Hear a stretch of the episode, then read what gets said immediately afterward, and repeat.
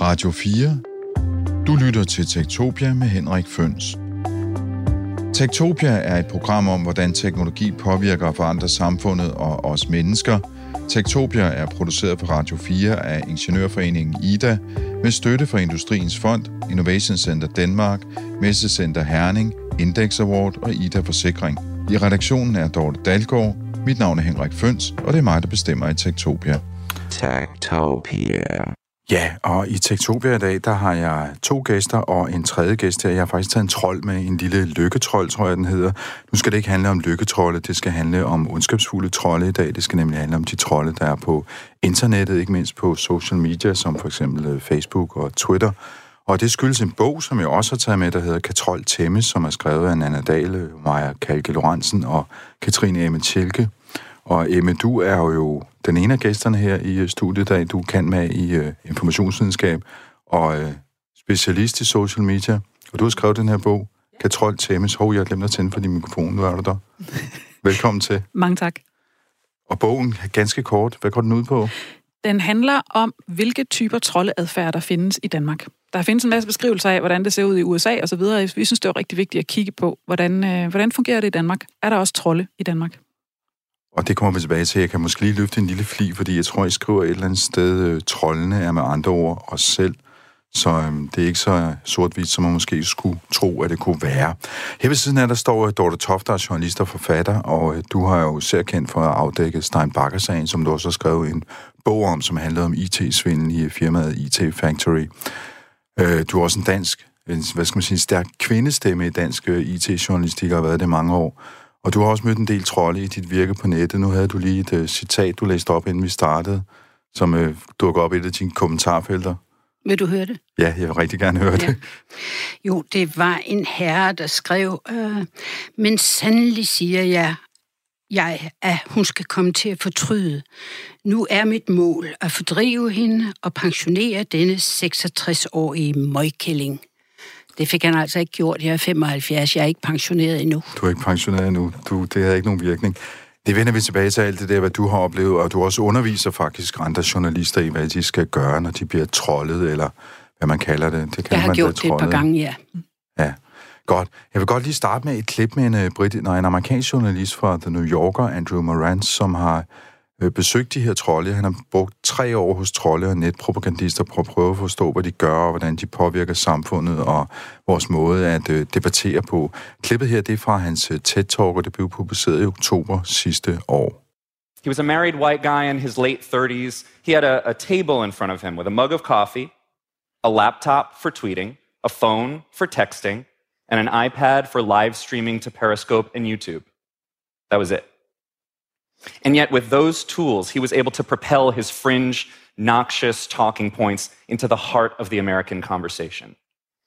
For example, one of the days I was there, uh, uh, a bomb had just exploded in New York. And the guy accused of planting the bomb had a Muslim sounding name. Now, to the propagandist in California, this seemed like an opportunity. Because one of the things he wanted was for the US to cut off almost all immigration, especially from Muslim majority countries. So he started live streaming, getting his followers worked up into a frenzy about how the open borders agenda was going to kill us all, and asking them to tweet about this and use specific hashtags, trying to get those hashtags trending. And tweet they did. Hundreds and hundreds of tweets. Ja, manden her, som David Morant han altså møder, det er en øh, advokat, en øh, hvid mand, som er gift i slutningen af 30'erne og er velforsynet med en bærbar computer, som han kan tweete med, og en telefon, han kan sms'e med, og en iPad, så han kan sende video på øh, YouTube. Og det er de øh, værktøjer, han bruger til at øh, køre sine sager afsted på nettet med. Og i det her tilfælde, der handler det jo så om en, øh, et bombeangreb, en, øh, en terrorist med et øh, muslimsk klingende navn, men det var faktisk en, øh, en amerikansk statsborger, som egentlig ikke havde noget med indvandring at gøre. Men det blev historien lavet om til i den her optik hos den her mand. Så fik han også blandt den ungarske milliardær, filantrop George Soros, ind i, øh, i den her sådan, konspirationsteori, fordi manden han er jøde. Men i virkeligheden så var manden jo altså ligeglad med fakta. Det handlede bare om at få blodet til at rulle hos øh, alle dem, der læste med eller så hans øh, videoer på nettet. See, the original premise of social media was that it was going to bring us all together, make the world more open and tolerant and fair, and it did some of that. But the social media algorithms have never been built to distinguish between what's true or false, what's good or bad for society, what's pro social and what's antisocial. That's just not what those algorithms do. A lot of what they do is measure engagement clicks, comments, shares, retweets, that kind of thing. And if you want your content to get engagement, it has to spark emotion. Specifically, what behavioral scientists call high arousal emotion. Now, high arousal doesn't only mean sexual arousal, although it's the internet, obviously that works. It means anything, positive or negative, that gets people's hearts pumping. So I would sit with these propagandists, not just the guy in California, but dozens of them, and I would watch as they did this again and again successfully. Ja, som vi hørte her, Andrew Morans, han fortæller om, så handler det jo meget om, øh, altså han har jo nogle af de typiske emner, som man møder i sådan noget trolleri, nemlig antisemitisme og øh, øh, anti-indvandring, og det handler om at få folks følelser i gang og få dem til at, øh, at diskutere et emne, som man egentlig ikke er specielt interesseret i, om er, hvad skal man sige, faktabaseret eller korrekt, men øh, virkelig bare kan få rigtig mange mennesker i gang. Men øh, Emma Tilke, jeg kunne faktisk godt lige tænke mig, at vi får begrebet øh, forklaret, øh, fordi nu har jeg jo så godt nok taget den her sådan, sorte trold med i studiet. øhm, og det, det er jo i virkeligheden ikke sådan en trold, vi taler om Nej. oprindeligt. Nej. Altså, vi taler for det første om troldeadfærd. Jeg kan høre her på klippet, at der taler man lidt mere om, om, om troldeadfærd er, er god eller ond. Det, det gør vi ikke. Vi siger, at det er, en, det er en type adfærd. Og så er der også det, at nu kalder vi det trolde på dansk og, og trolling, men i virkeligheden kommer det af et gammelt øh, fiskeribegreb, en form for trolling, hvor man kaster noget, øh, noget mading ud på nogle liner, øh, og så ser man, hvem der bider på øh, hvem der ligesom hopper på den, hvem der hopper på limpinden. Øh, og, og det er egentlig det, man, man laver øh, inflammerende tale, man afsporer, man har nogle forskellige greb, hvor man ligesom ser, hvad kan man få folk til, hvordan han taler også om øh, arousal. Øh, på dansk vil man kalde det aktivitetsmobiliserende følelser, aktivitetsmobiliserende indhold. Hvad er det, man kan få folk til at reagere på, og reagere meget stærkt på? Det, det får mig faktisk til at tænke på, når man øh, for 10 år siden snakkede om de gode ting med social media og ved nettet. Sådan en fyr, som hed Clay Shirky, der underviste på Danmark øh, på Universitetet i New York, tror jeg, som snakker om det arabiske forår, hvor han netop sagde, at øh, hver eneste internetadresse var en opfordring til, at man skulle gøre noget aktivt i det arabiske forår, for eksempel gøre oprør eller lave en demonstration. Ja. Så det er lidt de samme mekanismer, der gør sig gældende her i trolleriet. Ja, det er det. Altså nu er der mange former for troldeadfærd. Der, der, det, er et, det er et stort spektrum fra noget ganske uskyldigt øh, fjol og sjov og satire, og så til den, til den værste ende af spektret, hvor det er øh, trusler om vold, dødstrusler osv. Så, videre. så det er, det er et stort spektrum, men det, som ligger bag de her greb, det er sådan en form for, altså i den, pæne ende er det en form for drilleri. Jeg ved ikke, om I kan huske, øh, da internettet var ungt, så var der sådan øh, mange af sådan nogle memes, der florerede. Altså det vil sige nogle små, øh, nogle små billeder, der, der kørte rundt, og et af dem, det var sådan et, øh, der hed øh, øh, Delete System 32 øh, hvor man ligesom opfordrede folk til, at hvis de synes, deres computer kørte helt vildt langsomt, så skulle man bare tage og, og, og slette den fil, der hed system 32, og så ville ens computer køre helt vildt hurtigt.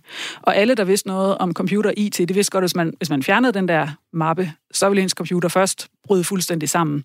Øh, og dem, der ikke vidste så meget, de kunne finde på at gøre det. Og det var mere den der med, at man, man sender ligesom noget ud, og så ser man, hvem der er dum nok til at hoppe på limpinden. Og det adskiller sådan verden i to grupper. Dem, der forstår joken, eller forstår præmissen, og dem, der ikke gør. Og det er, lidt, det er også lidt det samme, der sker her i, i klippet. Han, øh, han, det er meget øh, propagandatale, det er meget øh, inflammerende, og så ser han, hvor mange kan han få med på den her agenda, øh, som ikke handler om fakta, men som mere handler om at mobilisere nogen for hans egen agenda. Så det er virkelig sådan en, altså det, i virkeligheden er det ret komplekst, men samtidig meget enkelt. Det handler om, hvad, kan, hvad for en limpind kan man få folk til at hoppe på. Dorte Tofte, som journalister, du underviser også journalister i trolleriet her. Det her, det handler jo meget om, om, om fakta. Hvad, hvad, hvad, hvad siger du til kommende journalister, når de skal identificere en trold og sige, hvad, hvad er sandt og hvad, hvad er falsk her? Altså, man skal jo tænke i motivet. Øh, hvorfor der er nogen, der går i gang med angreb, øh, eller at sprede falske nyheder, eller sådan noget. For journalister især, de er jo udsatte, især de journalister, der laver kritisk journalistik, der er jo mange, der vil have lukket kæften på dem. Øh, og det er jo et, et fællestegn med meget trolling, det er luk kæften på kællingen, eller luk kæften på manden. Øh, så man skal lige tænke lidt på motiverne. Hvor kommer angrebet fra? Er det fra den, man som journalist, er det fra den, man er kritisk mod? Er det fra en af hans håndlangere, en medierådgiver eller en advokat? Øh, man skal jo selvfølgelig sørge for som journalist at have sine fakta i orden, så langt man overhovedet kommer. Men man skal være klar over, at det, som jeg så efterhånden har fået lært, det er jo tyndere grund, de står på. Jo mere for forsøger de med karaktermord og trusler. Uh, og den kan man jo egentlig godt overføre til mere almindelig trolling, uh, at der ved nogen af dem, der er i gang med at trolle, det er jo fordi, de selv står på meget tynd grund og hader det. Og så skal, de, så skal andre ned med nakken. Man sparker ned af, tror man, så man kan hæve sig selv. Øh, men det er jo ikke kun dem, det er jo ikke kun dem, som man siger kældermennesker eller sådan noget. Jeg har som også haft fornøjelsen af en professor, der har løjet, øh, talt usandt, hedder det, for ikke at få en en jury-sag på halsen, som har talt usandt af mig ude på Facebook. Så der er mange forskellige motiver. Jeg ved ikke, hvad hans motiv var, men der er mange forskellige motiver til, at folk forsøger at nedgøre andre og få dem til at holde kæft. Hvis nu, ja, undskyld, i forhold til det med kældermennesket, så ja. jeg synes, det er meget sjovt, det klippet her. Det er jo lidt en stereotyp på, hvordan vi forestiller os sådan en trold er. Ikke? Han sidder der med sin, nu ved jeg ikke, om, lige det var en, om det var en cola, han sad med, men han sad der foran computeren og, og havde en fest. Ikke?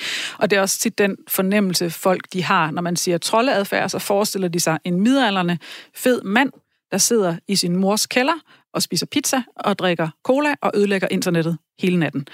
Til den her bog, der interviewede vi øh, cirka 25 forskellige personer, alt fra aktivister til folk, der identificerede sig selv som trolde. Og de var meget, meget forskellige, og nogle af dem var altså helt almindelige mennesker, familiefædre, mødre. Øh, altså, og, og de havde nogle... Det, som de alle sammen havde til fælles, det var, at de kæmpede en meget stor eller en meget lille sag, og de følte alle sammen, at den sag var meget, meget rigtig at kæmpe.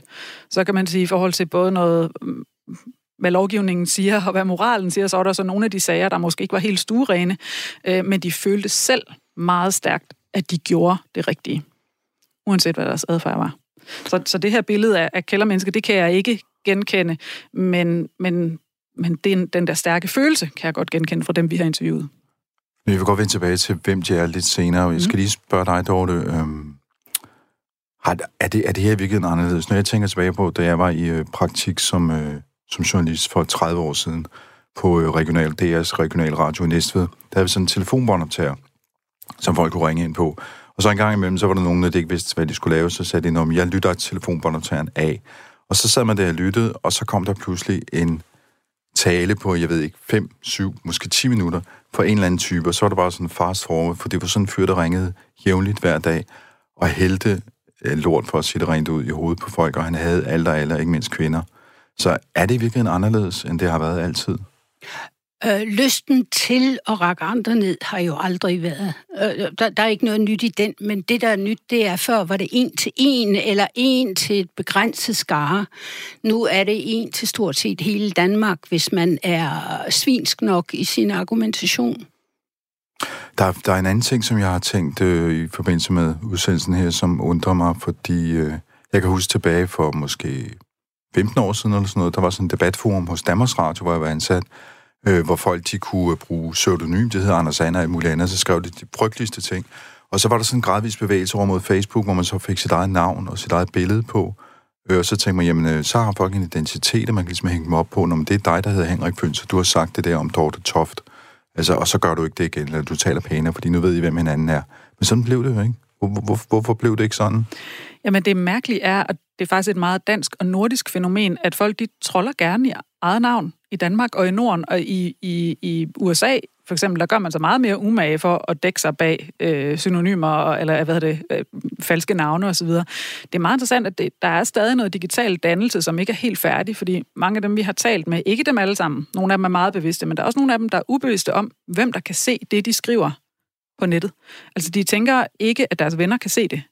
Øh, de, de tænker ikke, at man kan søge frem, hvad de har skrevet om, om andre, så der på en eller anden måde er der stadig nogen, der ikke er klar over, hvor synligt det er, det de gør.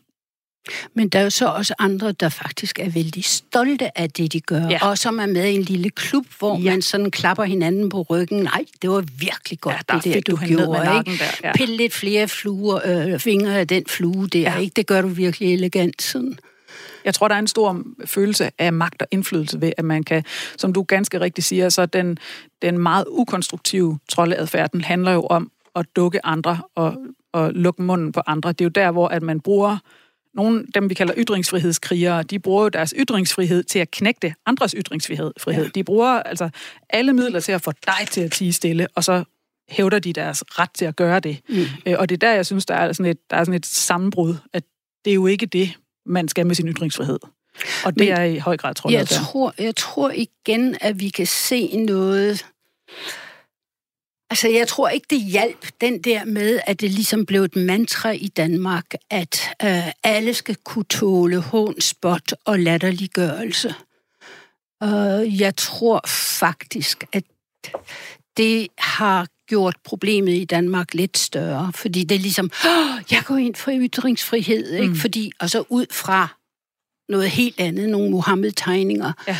Og derefter skal der altså være tilladt at sige alt, og hvis der bare en, der sletter en kommentar, ja. så hedder det, du knægter min grundlovssikrede ytringsfrihed, selvom det gør man jo ikke. Det er jo frit frem for en hver at oprette egen blog, eller egen Twitter, eller egen fa- Facebook, og så svine folk til der, mm. så længe det ikke lige overtræder Facebooks regler, for eksempel, mm. og de er ikke svære at overtræde. Øh, altså, eller de er det- svære at overtræde, medmindre ja. man viser bare babser, ikke? Ja, det må man så, ikke. så ryger de Det er med det samme. ja. Men ellers kan man sige alt. Vi, vi kalder det for Mohammed-krisesyndromet i bogen, altså det her fænomen med, at vi er blevet så bange øh, efter Mohammed-tegningerne, at, at vi ikke tør at moderere ting væk, som er langt over grænsen, og som får andre til at tige stille. Altså det gør, at moderation på sociale medier i Danmark, og særligt hos nogle af de store medier, har været meget forsigtig. Nu er man begyndt at skrue op igen og er blevet klar over, hvor meget det smitter, øh, den her type adfærd. Når man først ser i et kommentarspor, at det er okay at svine den til, som bliver interviewet i artiklen, og kalde dem øh, øh kællinger og håber, de bliver voldtaget osv., så, videre. så det smitter enormt meget. Adfærd smitter. Det er ligesom det her med, om, når man øh, kommer ned, i, ned på S-toget, og man ser, der er graffiti. Øh, det er i virkeligheden den første graffiti, der er den sværeste, eller, eller som er, den, øh, som er den, den, man skal have fjernet hurtigt, fordi så tænker folk, om det er helt okay at gøre sådan her. Her må man gerne mm. lave graffiti. Her må man gerne svine folk til. Så derfor er der blevet skruet op igen for moderationsniveauet rundt omkring i de danske medier, men der har været en lang periode, hvor vi også lidt har vendet os til. Det er en okay kultur at kalde folk øh, kællinger, mm. eller håbe, de bliver voldtaget. Men, men hvor meget er der øget moderation? Fordi jeg kan godt se det på aviserne selv, altså i kommentarfeltet direkte på aviserne selv under selve artiklen. Men aviserne promoverer jo det, som skal være allermest ophidsende, forarvelseskabende på Facebook. Og der synes jeg ikke, der er ret meget moderation. Eller man kan, Altså- man kan sige, at de, de gør ligesom ham, vi mødte i klippet. De promoverer det, som de mener bliver delt mest, så de får størst synlighed. Ikke? Ja. Jeg ved, der er fokus på det på rigtig mange medieredaktioner, men der er heller ingen tvivl om, at det er blevet et ressourcespørgsmål, fordi det kræver faktisk ret mange menneskehænder at få modereret det her, og det er lidt ligesom at, at forsøge at inddæmme noget tidevand, man selv har sat i gang. Ikke? Øh, så, så jeg tror, der er, jeg ved, der er enormt meget fokus på det, men det, er- det er svært at vende en kultur, som jo sådan set er dannet online. Ja, men en anden ting er jo faktisk, at den tone, man selv anslår, man høster, som man sår, og hvis mediet laver en eller anden skrige-rubrik, eller en eller anden skrige-overskrift derude, en eller anden meget, meget provokerende en side, øh, en sides råb der, så fostrer man jo, at kommentatorer, de går, at dem, der kommenterer, at de går i samme retning, ikke? Så hvis aviserne virkelig vil gøre noget ved det, så skal de jo ikke komme med de der tabloid-overskrifter, øh, der, der, der bare er en råben fra det ene hjørne. Mm. Så skal de jo forsøge at være anstændige. Mm. Nu, Og med anstændighed mener jeg ikke noget med, at man ikke kan tale ilde om folk eller ilde om ting, mm-hmm. men man skal have de rette pro- proportioner, og for eksempel noget, der burde være helt elementært i medier, en sans for væsentlighed. Vi må lave en lille cliffhanger her, fordi I bevæger meget hurtigt igennem, øh, hvad skal man sige, hele emnefeltet her, og jeg synes, vi skal gennem løsningsmodellerne til sidst. Ja. Øhm, Du lytter til Tektopia med Henrik Føns. Ja, og her i studiet har jeg Emmy Tjelke, som er medforfatter til øh, Katrol Temmes, der handler om trolleri på øh, og debatkultur i den digitale tidsalder, og Dorte Toff, som er journalist og forfatter og har en del personlig erfaring med at blive trollet, og også holder kurser i, hvad man gør som journalist. Øh, inden vi lige bevæger os videre, øh, jeg kunne godt tænke mig at snakke lidt om nogle af de her typer, der findes, øh, Emme, fordi... Øh, hvad jeg egentlig aldrig havde tænkt over, før jeg læste bogen, det var, at der faktisk er flere forskellige typer af, af, af trolde. Jeg har selv observeret af en blog, som jeg har øh, meget tit skete der det, at øh, i kommentarfelterne begyndte folk at snakke om noget andet, eller fandt en detalje så nede i tredje afsnit, som egentlig ikke har noget med hovedpointen at gøre, men som ligesom bare var der, og så begyndte jeg at diskutere den, eller en stavefejl, eller et eller andet, og så kørte det bare af sporet, og så tænkte man, jamen det fik jeg jo ingenting ud af det her, jeg har brugt tid på at sidde og skrive det her, og lægge det op på min blog, og så taler folk bare om noget andet meget uhøfligt. Men, ja. men altså, det, det, det kalder for afsporing. Ja. Og afsporing findes så åbenbart også i hvad har I her? I har fem forskellige typer. Der er mange typer. Jeg tror endda ikke, vi får dækket det hele der. Øh, der, er, øh, der er noget, vi kalder grammatik-trolling, og det er der, hvor man slet ikke kan, altså man kan slet ikke læse, hvad der står, man kan slet ikke diskutere emnet, øh, hvis ikke kommaet er sat korrekt, øh, og hvis der ikke er stavet fuldstændig korrekt. Øhm, så er der også den sådan lidt mere, vi kalder det øh, søløven, som er sådan en øh, afsporingsteknik, som jeg tror rigtig, rigtig mange debattører har været ude for. Og det er der, hvor at øh, hvis du skriver noget, så bliver jeg ved med at bede om uddybende information og fakta, og du må virkelig kunne bakke det der op med noget forskning. Og i virkeligheden er det bedst, hvis du har en Ph.D., inden at du kan komme med en mening om noget som helst. Øh, og det hedder søløven, fordi det minder lidt om sådan en søløv, der hele tiden dukker op og, og brøler dig ind i hovedet. Øh, så, øh, og der er masser af sådan nogle afsporende greb. Der er også øh, whataboutery, altså øh, hvor man simpelthen bare snakker, snakker om noget andet. Så hvis du siger øh, nu skal vi tale om mændene, så kan jeg sige, hvad med kvinderne? Mm. Eller Dorte siger, hvad med de hjemløse? Så kan jeg sige, hvad med de små børn nede i Afrika? Øh, og det, øh, den afsporingsteknik er jo, det jo, kan jo godt være relevante emner, man forsøger at afspore med, men man accepterer ikke præmissen i opslaget, eller man accepterer ikke præmissen i den debat, der foregår. Og de her greb, det lyder jo ikke, det er jo ikke ondt. Øh, det er bare en type adfærd, som man bruger til at fordi jeg ikke gider at snakke om det, som du snakker om, øh, for at skifte emne og for at sørge for, at debatklimaet er for nedadgående, i stedet for at bidrage til, at, at det bliver godt, og at det bliver en god samtale. Ødelægger det debatklimaet, Dorte Toft, at den her måde at, at agere på?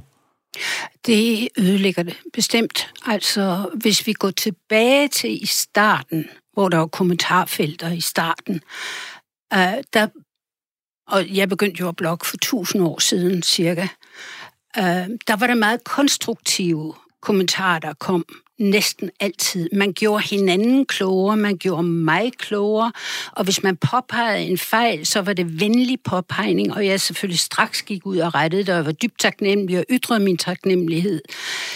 Den konstruktive tilgang til at kunne bruge øh, sin øh, mulighed for at komme direkte sådan via tastaturet og så ind på steder, hvor man har en tilføjelse, den ser vi ikke så meget mere af, og det bidrager jo desværre til den polarisering, som er så kraftig øget i Danmark, og man snakker om ekokammer, man snakker om bobler, og der råbes fra den ene side til den anden side. Det er ligesom om, at der bliver der blev mulighed for endnu mindre kommunikation mellem folk, der har forskellige opfattelser. Så det vil sige, at vi får ikke engang muligheden for at få forstå hinanden mm.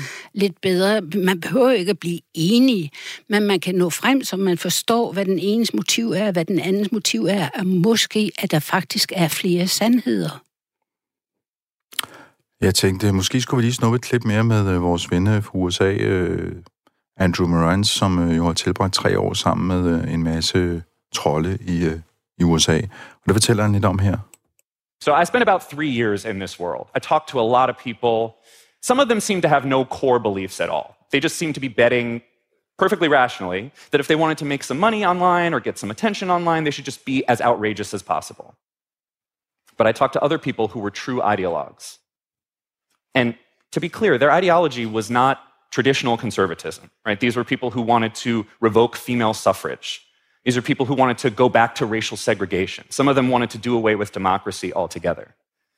Now, obviously, these people were not born believing these things. They didn't pick them up in elementary school. A lot of them, before they went down some internet rabbit hole, they had been libertarian or they'd been socialist or they'd been something else entirely. So, what was going on? Well, I, can't generalize about every case, but a lot of the people I spoke to, they seem to have a, a, combination of a high IQ and a low EQ, right? They, they seem to take comfort in anonymous online spaces rather than connecting in the real world. So often they would retreat to these message boards or these subreddits where they, their worst impulses would be magnified. They might start out saying something just as a sick joke, and then they would get so much positive reinforcement for that joke, so many meaningless internet points, as they called it, that they might start believing their own joke. Ja, det han fortæller jer, det er jo, hvordan øh, de her mennesker, de måske øh, undervejs i deres, øh, hvad skal man sige, virke som trold, de øh, nærmest øh, skifter mening, og det løber af med dem. Øh, og Emme, du var jo før inde på øh, dem her interview, hvad det var for nogle mennesker. Ja. Hvad, hvad, er det for nogle, hvad er det for nogle folk, du har mødt? Det, det er alle slags mennesker, bogstaveligt talt. Øh, vi, vi interviewede øh, både nogen, der egentlig lavede sjove memes og satire, og nogen, der var øh, politisk engageret, og endda også ret højt placeret. Øh, vi interviewede øh, øh, avisdebattører, øh, redaktører, øh, men også familiefædre og, og forskellige aktivisttyper. Og vi, øh, altså, vi, prøver at, vi prøver at dele dem op, vi prøver at dele noget adfærd op, og så prøver vi at sige noget om nogle forskellige motivationsfaktorer. Og som han også siger her i klippet, så er der ret mange idealister. Øh, de har en eller anden sag, de kæmper, og måske synes de, at hele verden er ved at gå og lave, og de tænker at det kan jeg ikke, jeg kan ikke fikse hele verden, så de vælger et lidt mindre projekt, og så kæmper de meget, meget hårdt for det. Øh, det er dem, som i hvert fald i vores research, der er flest af.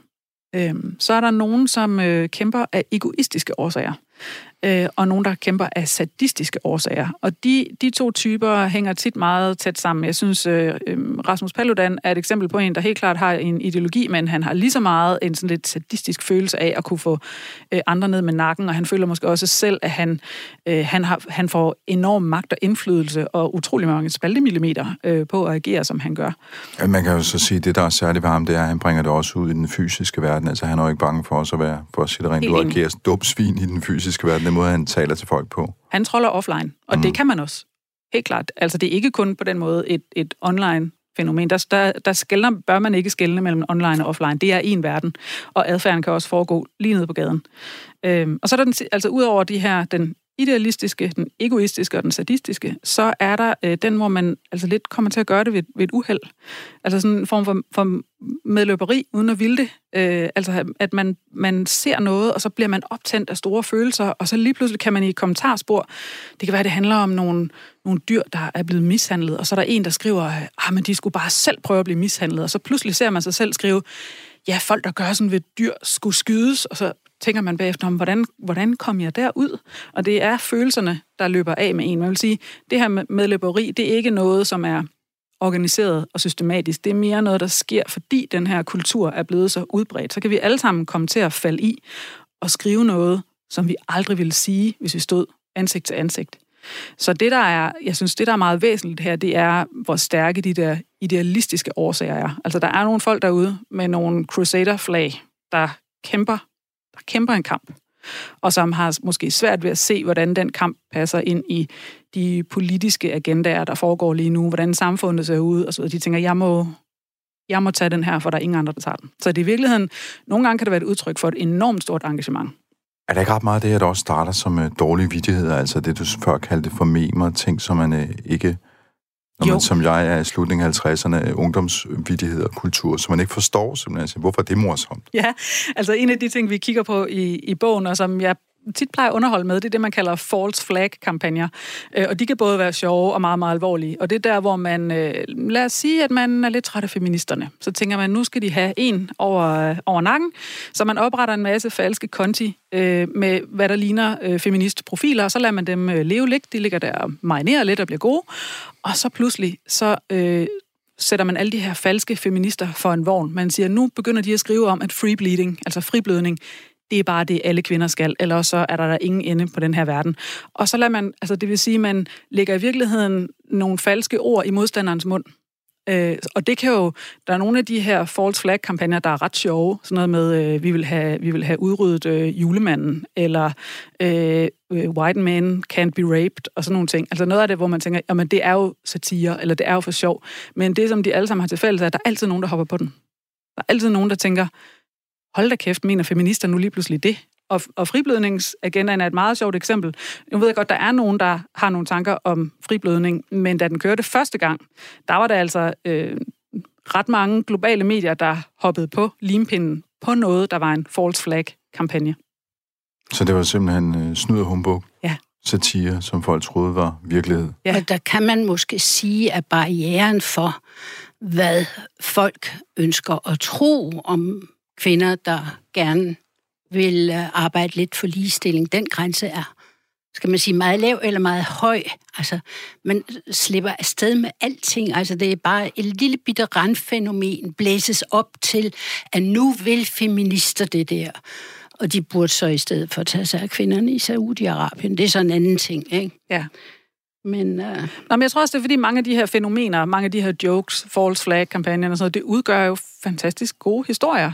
Det er uh, de her aktivitetsmobiliserende følelser, som vi talte om tidligere. Sådan, oh, det er fascinerende historier. Mm. Og det er klart, at uh, pressede medier kan da blive fristet til at sætte den op. Det lyder sindssygt, mand. Der er kvinder, der ønsker at gå rundt og bløde på gaden. Wow, ja, god historie. Og nede i sofaen, rejse sig fra ja, sofaen, så skal det praktisk lade sig gøre. Og så, altså, det, man kan godt se, hvordan den kan køre i ret lang tid, før at, at man ligesom tænker, skulle vi lige ringe til nogle af dem der og høre, om de findes?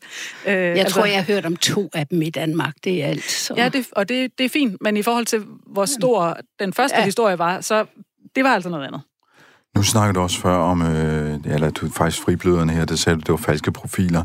Dorte Toft, du har oplevet, øh, hvad skal man sige, en, en anden side af det med de falske profiler, simpelthen at folk har udgivet sig for at være dig. Altså, der har været oprettet øh, for eksempel en falsk Twitter-profil, og der ligger en falsk blog om mig, øh, engelsksproget blog, hvor, jeg, øh, dem, hvor man forsøger at give indtryk af, at øh, jeg er alkoholiker, der blandt andet så er man stjålet fra nettet. Derfor er jeg meget forsigtig med at lægge billeder på nettet. Man er stjålet fra nettet, hvor jeg står med sådan en flaske, samtidig med at jeg har fået en eller anden, en eller anden pris og så bliver det brugt som bevis på, at jeg er alkoholiker. Det er så den ene ting. Og den anden ting, det er så, at jeg beskyldes for at være en, der er i arabernes sold til at sprede muslimpropaganda. Og det hele er jo selvfølgelig noget, der skal øh, det, det har lidt forbindelse til, da jeg kom for tæt på nogle øh, forretningsfolk. Så de vil jo gerne have begået karaktermord på mig. Men jeg er ikke den eneste, der så har været udsat for det øh, herhjemme. Jeg kender en, der var udsat for nogenlunde samme, øh, det samme. Det var så en anden journalist, der blev øh, skrevet om og lavet øh, YouTube-videoer og alt muligt andet, hvor han sagde, at han var til falds, hvor blev påstået, at han var til falds for alt, han ville arbejde for alt. Det der med journalistik og etik, nej, nej, nej, bare pengene, bare der nok penge. Så det er den slags dumme tricks, der bliver benyttet, øh, og som måske har en vis succes nogle steder. Altså, jeg, jeg synes, det kan være meget... Øh jeg tror, det har større succes, end man egentlig ønsker at indrømme. Øh, jeg har sammen med nogle andre et website, der hedder sliklexikon.org, som er en wiki for slik.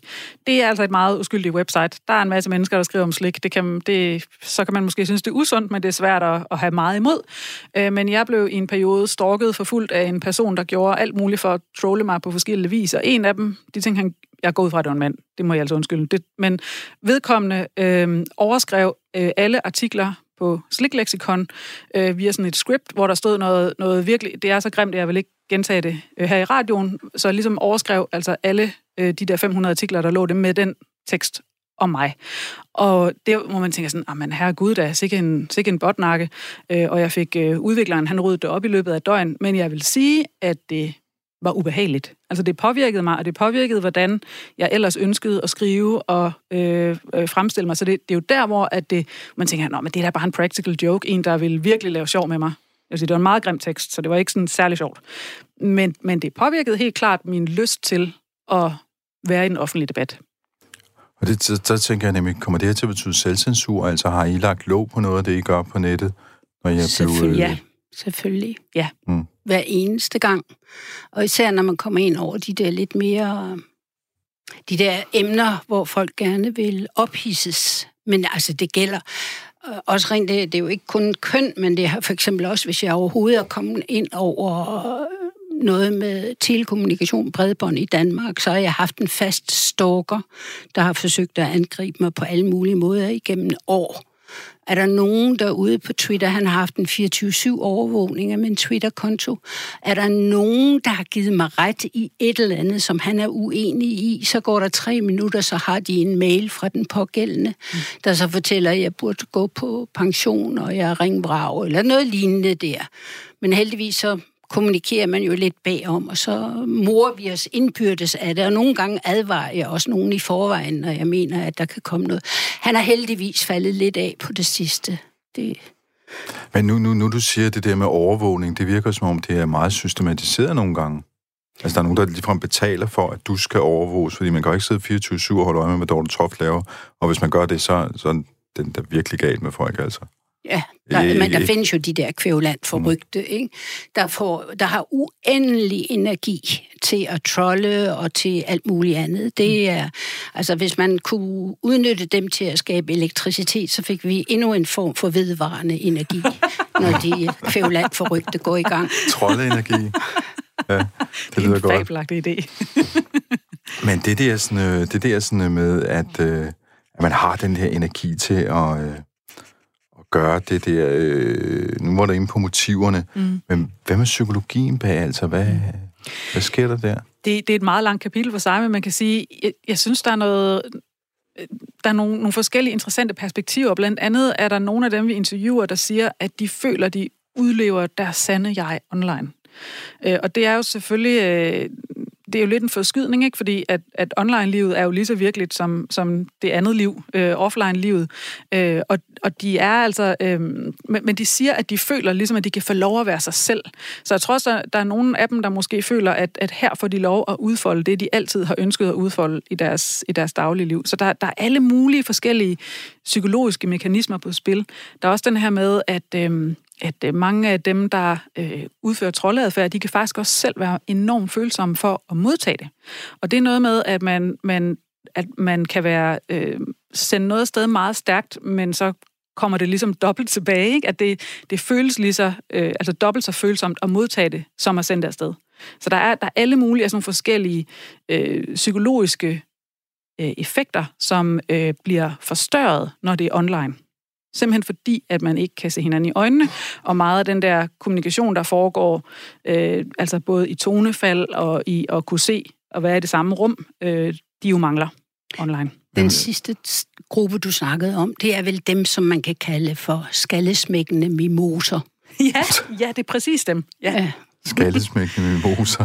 Mimoser, ja. Ja, de er meget, kan være ekstremt følsomme. Altså, de, de er lige så hurtige til at at blive fornærmet, som at afgive fornærmelser. Måske endda endnu hurtigere. Men når du nu har været ude og snakke med nogle af dem, altså hvor, hvor mange af dem er lige så dumme svin i den fysiske verden, som de er på nettet? Er, det er, er, der, er der nogen, der er sådan det. Ja. totalt uh, personlighedsspaltet? Nogle meget få. Øh, og det er meget sjovt, fordi der har været noget forskning her for nylig af, øh, jeg tror han hedder Mads Bang Pedersen, som har lavet noget forskning på det politiske område, hvor han i hvert fald i de forløbige resultater siger, at jamen, folk, der opfører sig utilstedeligt i den politiske online-debat, de er også nogle, nogle, lidt nogle røvhuller offline. Altså, der er simpelthen en, en overensstemmelse mellem den adfærd, man har online, og den, der har, man har offline.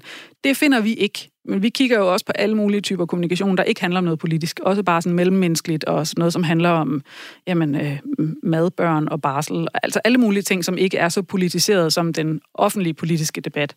Øh, og vi, vi, vi finder, at øh, der, er, der var der nogle rigtig flinke mennesker. Nogle, man også godt vil drikke øl med. Og når man så kigger og spørger dem, hvad, hvad, hvad sker der så der, og man peger, så nogle af dem siger sådan, ja, jeg mente det måske ikke så slemt, eller de siger, øhm, det er noget, jeg gør for at opnå noget. Jeg ved godt, at det der ser vildt ud, men, men jeg bliver simpelthen nødt til at trykke til, eller så får jeg ikke min, mit budskab ud. Altså, jeg har jo tit tænkt, når man sådan kigger på dem, så tænker jeg, om det er bare en eller anden, der har drukket to glas rødvin for meget en aften. Ja, det er det ikke. Det er det ikke altid. altid. Nej, mm. det kan det være, men, men jeg var overrasket over, hvor mange af dem, der var sådan rimelig, øh, rimelig velreflekterede, relativt normale mennesker, Men, Men du har havde jo projekt. også det der tidligere forskningsprojekt der, der netop kom ind på, øh, at der var en del, der var deciderede sadister, Ja. øh, narcissister, altså bare øh, havde et kæmpemæssigt ego og, ja. og så videre. Så det er ikke... Altså, jeg vil tro, der er en overrepræsentation af folk, der har en eller anden skrue, der ligger og rasler lidt løst op. Jamen, det tror man, men jeg vil sige, nu efter bogen er udkommet, så har jeg hjulpet nogle forskellige organisationer med, øh, altså hvis de er troldeinficerede. De ringer og siger, hej Katrine, vi tror, vi har trolde. Og så kommer jeg ud, og så kigger vi på det. Og jeg vil sige, det er så faktisk en læring, jeg har haft efter bogen, at der var overraskende mange af dem, hvor jeg kiggede på det, og tænkte, ja, det ser godt nok slemt ud. Og når vi så graver ned i det, så viser det sig, at det ikke er troldeadfærd, men, men mennesker, der har taget den der måde at kommunikere på til sig, men som egentlig faktisk gerne vil noget. Altså, de vil faktisk gerne kommunikere med den organisation eller den virksomhed, som de, hvor de til synligheden troller løs og, og er meget over stregen. Men når man så lige kommer et spadestik dybere ned, så vil det det faktisk gerne. Så jeg, jeg går lidt og tænker, at der har dannet sig en virkelig usund kultur, som vi må få stoppet, fordi, fordi nogle af de her mennesker, de var faktisk ikke, de havde i hvert fald ikke en skrueløs. De var meget kede af noget, de var meget sure over noget, men de havde ikke en skrueløs. De var vrede, men det er jo ikke det samme som at være gagak. Ej, nu sagde jeg kun, den raslede lidt. Den kan sidde lidt. De kan sidde en lille smule løst. Men vi, vi var inde på det lidt tidligere, det der med, øhm, hvor, hvor stærkt øh, er det teknologien, eller den måde, som øh, social media er skruet sammen på. Nu har I begge to været bloggere siden, ja, siden man startede med at blogge i virkeligheden for 20 år siden, eller sådan noget, ikke? Nej, det kan jeg ikke helt prale af. Det, var- jeg var startet i 02. Ja, okay, men det er, det er så 18 år. Det er tæt på, ikke? Ja. Det er tæt på. Så jeg tænker, øh, er det noget, der ligger indbygget i den måde at kommunikere på, den måde, det sociale net, det fungerer på, at, øh, at man nærmest bliver ansporet til at, øh, at gøre de der ting, og det løber af med en, og man, får, man bliver nærmest premieret, jo, jo, jo mere svinsk man er. Jeg tror helt klart, at, at vi ved i hvert fald, at Facebooks algoritmer er indbygget til, at de ting, der ligesom anspore engagement, er dem, hvor der er fascination, indignation, vrede osv. Øhm, jeg tror i virkeligheden, jeg, jeg er meget optaget af en anden ting, som er det der med kontekst. Nu talte Dorte om, at da internettet var ungt, og, og vi begge to bloggede, så var det egentlig en lidt mindre klub. Vi var måske 200-300 mennesker, der sådan lidt kendte hinanden, og derfor var vi, vi var et interessefællesskab, som havde noget sammen, og så kunne det godt være, at du interesserede dig for en ting, og jeg for en anden, men der var sådan en gensidig respekt. Nu er det rum blevet enormt stort. Det er særligt Facebook øh, og også nogle af de andre sociale medier, er med, er, der er næsten ingen kontekst. Ikke ude i det åbne felt, ikke ude i strømmen. Inde i grupperne og sådan nogle ting, og inde i Messenger, der er måske nogle lidt mere lukkede rum, hvor der er en stærk kontekst. Nej, men nu er det os tre, der taler sammen. Men ude i det store åbne, der er ikke nogen kontekst, så det vil sige, der er ikke nogen, der er ikke nogen regler, der er ikke nogen fælles kultur. Og derfor tror jeg, at det, det er det, der gør, at det tit går så galt. Vi taler også om det i bogen, at der er nogle, nogle steder, hvor der er det, man kalder et kontekstkollaps. For eksempel i sagen om Rosa skoleskyder. Øh, og det er frygteligt, jeg bliver med at kalde hende det, men, men, hun, øh, men det var en ung gymnasieelev, som, på, øh, som havde hun haft nogle forskellige udfordringer i skolen, og så i en snap til sine venner, øh, så skriver hun, øh, øh, jeg bliver den næste øh, skoleskyder, og så sådan en eller anden hashtag, grinende hashtag-ting. Øh, og i konteksten af hendes venner, så var der ikke nogen tvivl om, at det var en joke. Men hvis man tog den snap ud af den kontekst og viste den til en far, hvilket var det, der skete, skete øh, så så det jo helt anderledes ud. Så lignede det jo en trussel. Så der er også noget med de der, og hun endte jo med at blive arresteret og, og en frygtelig sag, og havde svært ved at komme tilbage og tage gymnasiet færdig. Så der er noget med de der, de der rum, det der Facebook-rum, det er blevet så gigantisk stort. Altså det er lidt ligesom at prøve at have en fortrolig samtale nede på rådhuspladsen, hvor alle blander sig. Og de ikke alle sammen ved, at det er godt. En fortrolig samtale ved øh, megafon i virkeligheden, ikke? Så Ja, hvor alle har en megafon. Ja. Ja. Øh, vi skal også lige øh, høre et øh, klip mere fra David Moran, som er jo den amerikanske journalist fra The New Yorker, der har rejst rundt i tre år med, øh, med, øh, med trolde fra USA. Og øh, han har mødt en kvinde, som øh, fuldstændig øh, skiftede politisk ståsted, efter hun røg ind i sådan et øh, troldefællesskab på, øh, på nettet. I talked a lot with one young woman who grew up in New Jersey. And then after high school, she moved to a new place, and suddenly she just felt alienated and cut off and started retreating into her phone. She found some of these spaces on the internet where people would post the most shocking, heinous things. And she found this stuff really off putting, but also kind of engrossing, kind of like she couldn't look away from it. She started interacting with people in these online spaces, and they made her feel smart. They made her feel validated. She started feeling a sense of community. Started wondering if maybe some of these shocking memes might actually contain a kernel of truth. A few months later, she was in a car with some of her new internet friends headed to Charlottesville, Virginia, to march with torches in the name of the white race. She'd gone in a few months from Obama supporter to fully radicalized white supremacist. In my three years in this world, I got a few nasty phone calls, even some threats, but it, wasn't a fraction of what female journalists get on this beat. Ja, og her der forklarer David Moran så, øh, hvordan han øh, mødte en kvinde, som gik fra at være Obama-tilhænger til at blive øh, simpelthen decideret racist og marchere og råbe øh, nazistiske øh, propaganda øh, budskaber ud, ud til en mars i Charlottesville, Virginia, der jo gik helt galt, fordi en øh, kvindelig demonstrant blev kørt ned og slået ihjel af en, øh, af en øh, nynazist. Øhm, der er lige en ting der, fordi nu, nu er det en kvinde, han taler om her, men han nævner jo også, at øh, det er især kvindelige journalister, der får de her sådan, øh, henvendelser. Han har ikke fået særlig mange, selvom han har været i det miljø i tre år. Så det er kønsspecifikt, altså man taler om indvandring, man taler om øh, køn, det er sådan ligesom de store ting, når man øh, snakker trolleri. Ja, der er en, øh, der er en fin rapport for Institut for Menneskerettigheder, som blandt andet viser, at det er, altså, det er kvinder, øh, minoriteter, øh, det er emner, som handler om indvandring og religion og så videre. Der er bare nogle bestemte områder, som er øh, åbenbart stærkt inflammerende.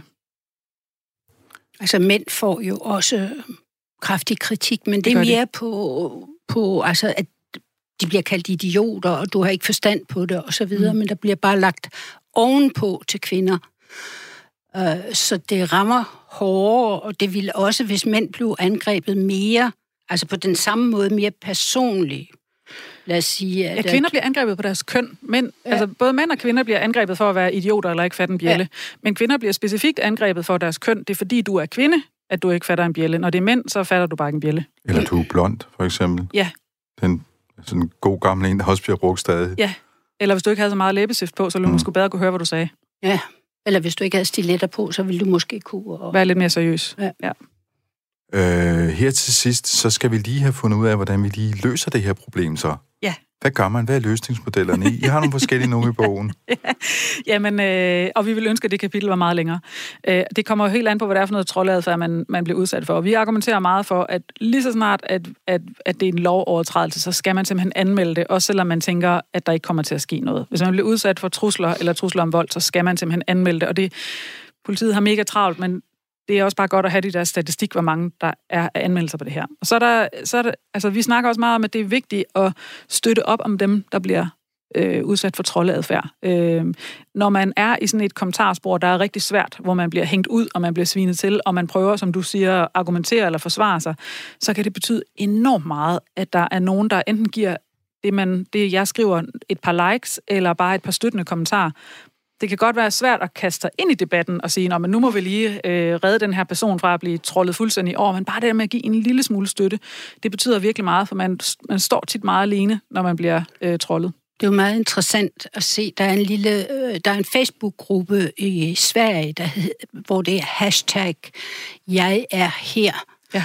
Og der adviserer man hinanden, det er sådan en slags trolde her, der er antitrolde. Mm. Man hjælper dem, der er derude, der er ved at blive kørt over af trolde, så går man ud og støtter den pågældende ved så at komme med en smiley, eller det var virkelig velskrevet, eller hvor har du ret at komme med noget faktuelt der. Desværre har vi ikke øh, evnet at lave en lille gruppe her hjemme. Nej, min medforfatter, været... Maja Kalkuloransen, hun har faktisk nogle basisgrupper for folk, der er meget i debatten, altså hvor man hjælper hinanden. Øh, og ikke, det er ikke, fordi man skal hjælpe hinanden med argumenter, eller med det, man, det, man står for. Det er mere sådan en, en menneskelig understøttelse af, sådan, jeg, jeg ser, at du lige nu er ved at blive kørt over trolde, og du skal bare vide, at jeg lytter med, og jeg holder øje. Ja. Øhm, der, altså, og der er jo mange forskellige greb, man kan gøre på platformene med at øh, skjule og slette øh, osv., og, og der er jo også øh, der er også nogen, der argumenterer for, at man skal trolle igen. Øh, der findes nogle forskellige grupper, der, der øh, troller Rasmus Paludan, for eksempel. Det er helt fantastisk og meget kærligt og virkelig sjovt. Øh, så, så det kan man også gøre. Øh, jeg har også lidt optaget af, at man, jeg tror, du sagde tidligere, Dorte, sådan noget med, altså, som, hvad, man skal kigge på, hvad det er for nogle øh, frø, man sår, og man skal også, som man råber i skoven, for man svar.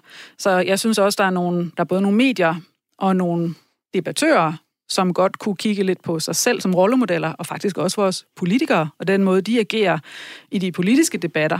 Øh, der er der også nogle gange, hvor de bruger nogle retoriske greb lidt ufint. Og jeg tror, der, der er noget der, hvordan er der en respektfuld dialog, uanset om det er på Facebook, eller om det er i tv, eller om det er en vælgerdebat et eller andet sted. Der er altså meget, som de personer, der betyder noget, kan gøre. Altså synes jeg, man har et særligt ansvar, hvis man er det burde man have. folketingspolitiker. Ja, det burde man virkelig have, fordi det smitter. Hvis det er tilladt at sige det, når man er valgt ind på tinge, så må det også være tilladt for mig. Øh, nu var I inde på øh, tidligere udsendelsen, hvordan medier skal agere, når det dukker op i kommentarstrømmene til artikler og sådan noget. Altså, det handler om redigering. Ja, Men kommentarfelter. Også, ja, kommentarfelter, Og ikke? at hvad man sætter ud som, øh, her har I en historie. Ikke? Altså, præsentere den ud fra væsentlighed, ikke ud fra forarvelsespotentiale. Så det er igen det der med afsenderen, hvad det egentlig er, man afsender. Ja, og så er der også noget med at, at gå rimelig godt til stålet i kommentarsporet. Der er mange, der er mange rigtig virkelig dygtige moderatorer i Danmark, øh, som slet ikke får credit nok, fordi man opdager slet ikke alt det arbejde, de gør. Men både noget med at sige, at øh, du har ytringsfrihed hjemme, altså på din egen profil, der må du sige lige, hvad du vil, men nu er du på besøg på vores side, eller på vores profil, og vi har nogle husregler, og det har langt de fleste store sider, de har nogle husregler, men de håndhæver dem ikke ret meget. De bringer dem ikke i spil, altså man skal næsten bringe dem i spil hver dag og sige, velkommen til debatten, her er vores husregler, og vi forbeholder os retten til at udelukke, slette og gøre alt muligt ved dem, som ikke, hvad skal man sige, bidrager positivt til debatten. Og jeg synes, det er, øh, der er nogle gange, at det kan virke decideret demokratihæmmende, det der foregår. Vi synes jo, at internettet, jeg er internetoptimist. Jeg tror på det gode på sociale medier, og det gør jeg stadigvæk, selvom jeg har beskæftiget mig med trolde et stykke tid nu. Øhm, men, men jeg synes også, man skal gøre et lidt større stykke arbejde for at sikre en, en god tone, som man jo også ville gøre, hvis man havde inviteret folk ind til en høring. Men hvad vil du gøre ved den udvikling, der har været med, at enhver skal kunne tåle hund, spot og latterliggørelse, hvor det er almindelige mennesker, der går efter andre almindelige mennesker, der øh, vi har set unge kvinder blive drevet tæt på, mm. til selvmord. Nogen har ja. endda begået selvmord efter at være udsat for sådan hets og sådan noget. Ja. Hvordan, altså en ting er at snakke om medier, de skal tage ansvar, politikere skal ja. tage ansvar. Ja, selvfølgelig skal de. Men hvordan får vi en form for ordentlighed ind blandt almindelige mennesker. Den det tror, jeg tror bare, det bliver værre og værre. Ja, du ja, er positiv, ja, jeg er jeg negativ. Er positiv. Altså, jeg tænker, der er, der er en digital dannelse her også, og, og den for, altså, hen over de næste par år håber jeg, at den bliver lidt mere udlignet, så det både er, altså det er alle generationer, der har en grundlæggende digital dannelse, men, men jeg ser det på samme måde som, hvis nu du går hen ad gaden, og du ser en, der er ved at få bank, så ved du godt, at det er din borgerpligt på en eller anden måde at gribe ind. Enten så må du ringe til politiet, eller hente hjælp, eller gøre et eller andet. Altså, det er den samme type adfærd, vi også skal have online. Vi ser nogen, der bliver trollet, så må du støtte op, du må kalde på hjælp, du må henvende dig til den, der har lavet opslaget og siger, at du må, du må gøre noget. Det er den samme type ansvar, vi har, når nogen bliver banket på gaden, når vi ser nogen, der bliver mobbet osv. Det, det er også det, vi skal som borgere. Vi er også digitale borgere. Kan man blive forsonet med en, som troller en, altså for eksempel i den virkelige verden, hvis man møder dem? Altså hvis øh, nogle gange, så kan en trold jo bare være en, man har misforstået, eller trolden kan have misforstået noget, man selv har skrevet. Um, og så kan man gå i kommunikation med dem for lige at finde ud af, at det bare en misforståelse. Altså, skreven tekst er jo så forfærdeligt let mm. at misforstå. Og når man så gør det, og man gør det selvfølgelig ikke med alle, for det vil være fuldstændig omsonst. Men hvis man for eksempel er deres, hvad de ellers har skrevet, kan se, det er ret fornuftige mennesker, øh, så kan man gå i kommunikation med dem, og ofte når man jo så et par skridt nærmere hinanden. Man får ikke overbevist den anden, hvis man, står, øh, hvis man har helt vidt forskellige holdninger, om det er til 5G, øh, til tele, eller om det er til klimaforandring, eller om det er til køn. Men man kommer lidt nærmere hinanden i forståelse.